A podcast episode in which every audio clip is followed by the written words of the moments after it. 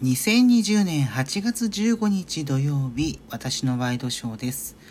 えさて、今日の話題に参りますけれども、今日は、えー、終戦記念日ですね。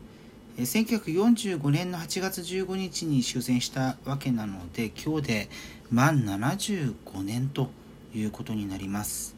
まあ、各地で慰霊の式典などが開かれているわけなんですけれども、まあ、徐々に、え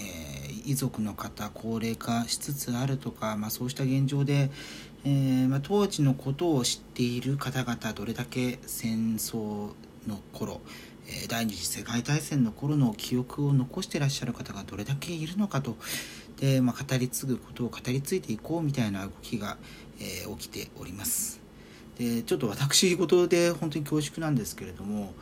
あのうちの親自体は母親父親とも戦後の生まれで、まあ、いわゆる団塊の世代の人間なんですけれども母親にはまあ母親ってあの3姉妹の一番上、えー、として育ってきたわけなんですけれども実はまあその上にですね2人姉が本当はいたんですよね。で母親の親だからまあ母方の祖父母にあたる2人が、まあ、満州に行っていましてでその満州で、えー、長女次女産んだんですけれども、まあ、その当時の、えー、衛生状況とかもあって、えー、2人を亡くしてでまあかの地に埋めてで、まあ、日本に引き上げてきた、えー、っていうような経緯が、まあ、戦時中あるということで、えー、まあ、言ってみればおばを戦争で私亡くしているんですよねまだ30代前半という年齢ではあるんですけれども。ということで、まあ、幼い頃から母の田舎に帰省するたんびにですねあの石のお墓まあ、あの墓石を建てるというよりもその、まあ、遺骨もないわけですから、えーまあ、小さい、えー、石をお墓に見立てて、えー、そこにお参りしてみたいなことを、えー、してき、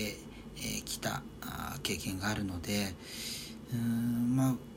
普通のっていうのはちょっと言い方あれですけど一般のこの30代前半と比べるとうん若干あのーなんだろうな当事者目線まではいかないまでも第二次世界大戦についての考え方っていうのは、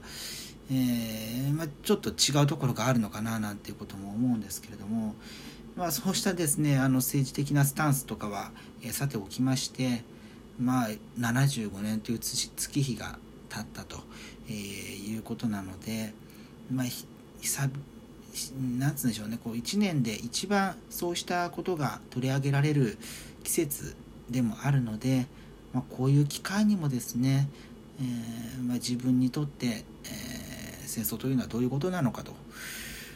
いうことを新たに、えー、改めて感じる一日であってほしいなというふうに思います。えまあ、今日はちょっとニュースというよりも世間話になってしまいましたけれども、え2020年8月15日土曜日私のワイドショーでした。それではまた明日。